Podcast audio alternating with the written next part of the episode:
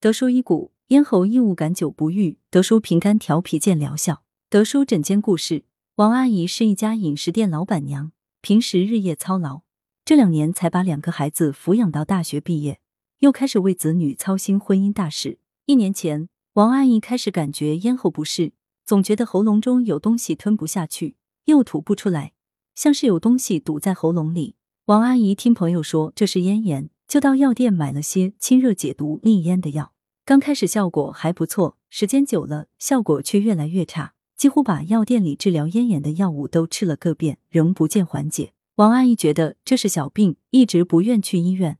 没想到最近两周，王阿姨觉得眼睛越来越干涩，总是口干想喝水，大便变得十分干结，晚上也睡不安稳，要么难以入睡，要么一醒多梦，白天疲倦乏力，情绪更是异常烦躁。于是来到了德叔门诊求治。德叔解谜：王阿姨的咽喉不适的确属于慢性咽炎的一种表现，这主要和王阿姨工作劳累、操心子女而产生的心理压力相关。压力太大，便容易导致肝气郁滞。肝气是全身气机通畅的保障，一旦肝气郁滞，就会导致气的运行不畅，容易与痰相结合，阻塞于咽喉中，表现为咽喉异物感，咽不下又割不出。清热解毒利咽的药物虽然能够解决咽喉不适的症状，但其肝气不畅的根本原因没有解决，所以越吃效果越差。随着时间推移，肝气郁滞久了，容易积而化火，肝火旺盛，上犯头目，出现眼睛干涩、口干欲饮、大便秘结等干燥症状。而肝火旺盛会导致夜梦繁多、情绪烦躁等表现。